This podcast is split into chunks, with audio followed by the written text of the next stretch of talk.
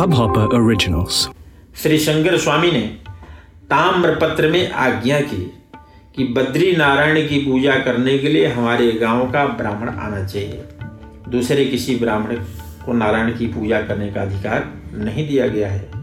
इससे उत्तर भारत में बद्री नारायण की पूजा करने के लिए दक्षिण भारत से शंकराचार्य की जन्मभूमि से ब्राह्मण आता है।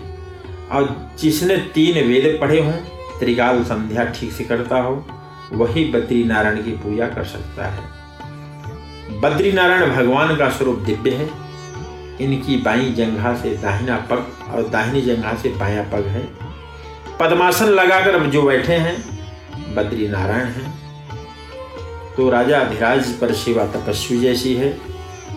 बद्री नारायण में लोग नारद कुंड के गर्म जल से स्नान करते हैं, पर ठाकुर जी के लिए तो ठंडा जल ही आता है।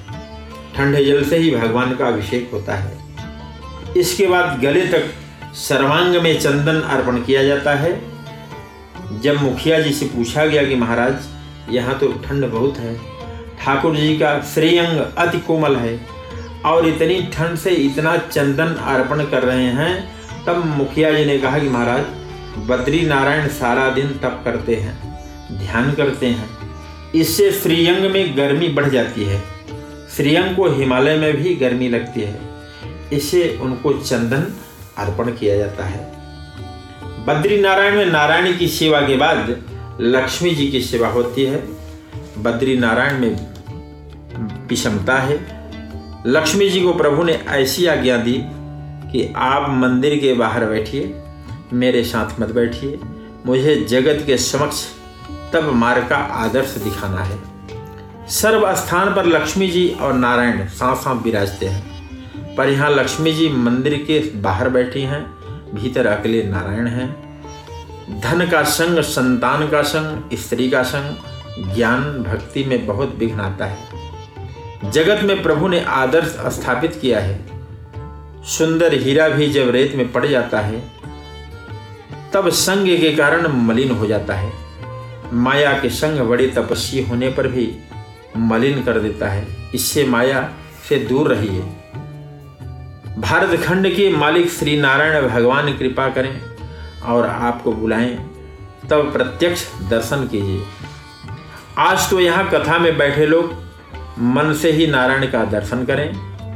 कई लोगों को तो यहाँ बैठे हुए भी घर की तिजोरी दिखाई पड़ रहा है, घर दिख पड़ता है। तो नारायण क्यों नहीं दिखाई देते?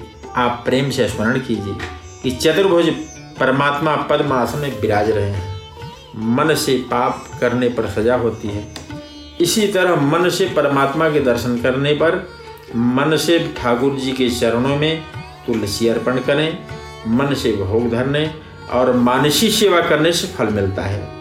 भगवान नारायण के चरणों का अभाव में बंधन कीजिए। बोलो लक्ष्मी नारायण भगवान की। इस हब हॉपर ओरिजिनल को सुनने के लिए आपका शुक्रिया।